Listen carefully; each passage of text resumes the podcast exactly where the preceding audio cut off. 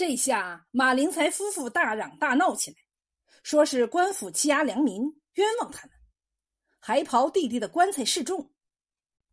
围观的百姓见了，也觉得官府做法霸道，你一言我一语的议论起来，令在场的官差都很为难。甚至有人建议李知府适可而止。李知府呵斥道：“把这对夫妇给我稳住了，继续挖。”随着挖掘的继续，又一个棺材被抬了出来。这个棺材较刚才的那个简陋的多，是由普通的木材制作而成。打开棺材，一股腐臭扑鼻而来。一具霉烂见骨的尸体被封在里面。早在一旁等候的某个小棺材铺的老板跑过去看了一下，回来对李知府道：“大人，是小人铺里卖出去的棺材，我们铺里用的钉子和别人家的不一样。”嗯，李知府点点头，棺材铺老板就退到一边去了。此刻。马灵才夫妇腿都软了，瘫坐在地。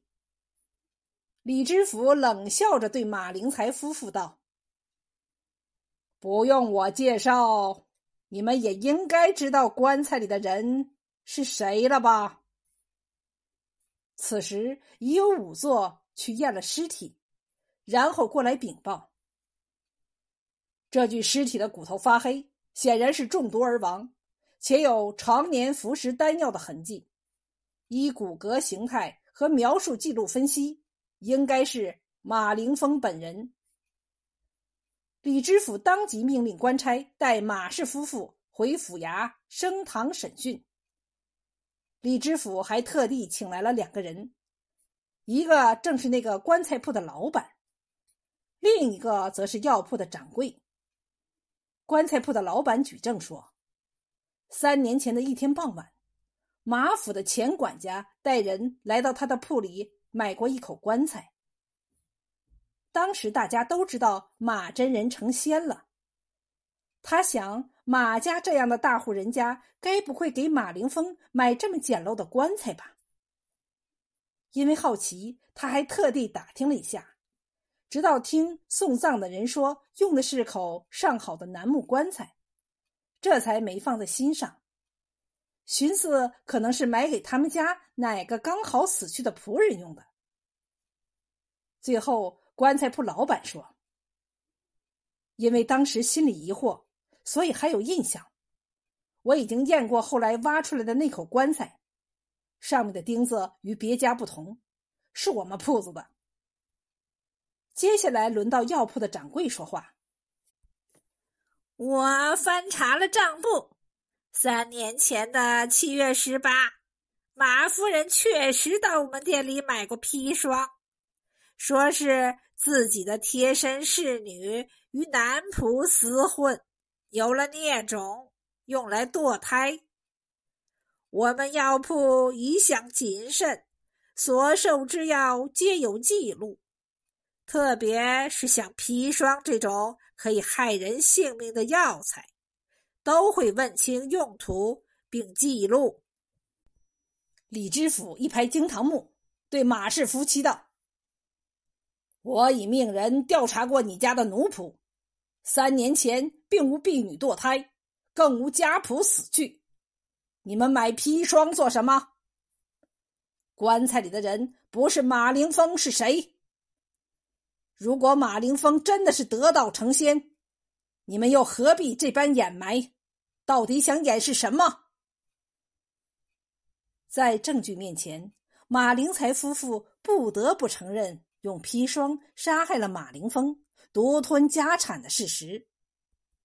原来，马凌风出去修道多年，拜师无数，到最后才发现，那些人只会变戏法，根本不会什么仙术。他求仙不成，怕被人嘲笑，也只好用学来的戏法在人前卖弄一下，装作学有所成的样子。虽说是戏法，但也有些真医术在里面。再请来几个人配合他演戏，就真的被传的是越来越神了。但是李知府还是有些疑问想不通，他问道：“听闻马凌风给人看病分文不取，若有人强行给他，也会被他拿去分给穷人。他既视金钱如粪土，怎么还会回来和你们争夺家产？”马夫人生气道：“他从小娇生惯养，又想当神仙，自然对金钱看不上眼。”可是他经过多年的闯荡，在求仙无望之后，发现金钱更有价值。彼时他的盘缠已经挥霍一空，当然要回来分家产了。原来马老员外在世时，为了让痴迷成仙的马凌风娶妻生子，曾许诺只要他放弃修道，就把家产的大部分都给他。当时马老员外是爱子心切。后来，马凌风竟真的以此为由要分占大部分家产。马灵才夫妇当然不愿意给他，所以马灵才一听说弟弟要回来分家，就赶紧躲了出去，假装外出，避而不见，由马夫人出面。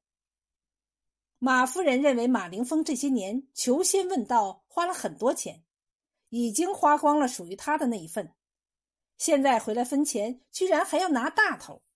实在是不可理喻，叔嫂争执起来。想不到马夫人竟被气急了的马凌风一巴掌打在脸上，还被骂作贱人。马夫人羞愤之下找到丈夫哭诉，马灵才气愤不已，说要杀了弟弟解恨。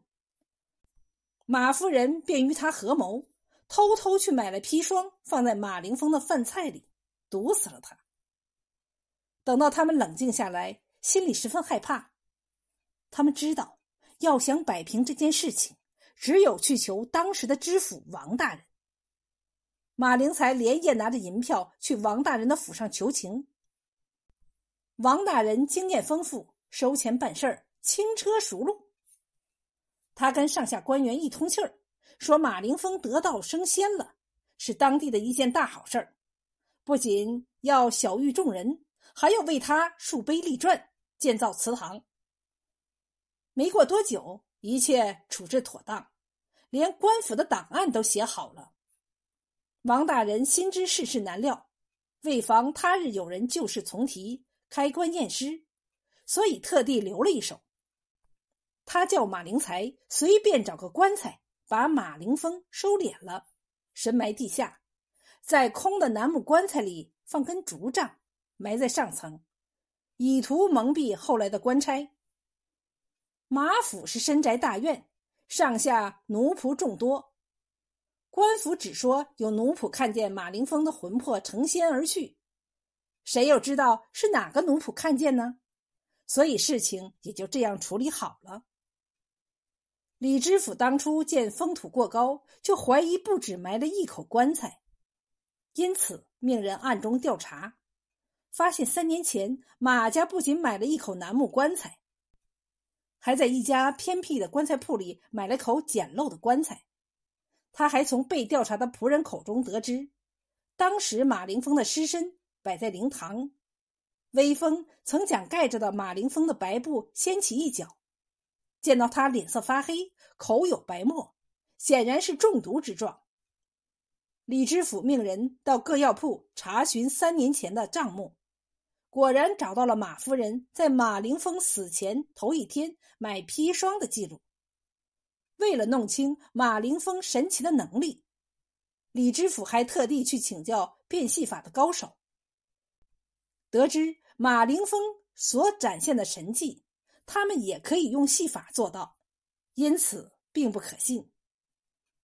李知府在调查得知马凌风可能是要回来分家产之后。就开始怀疑，这是一场因为争夺家产而引起的谋杀。经过严密的调查，终于揭开了这场升仙一案的真相。而徇私舞弊、滥用职权的上一任知府王大人，虽然已经升任道台，但也因为这桩升仙一案的水落石出而伏法。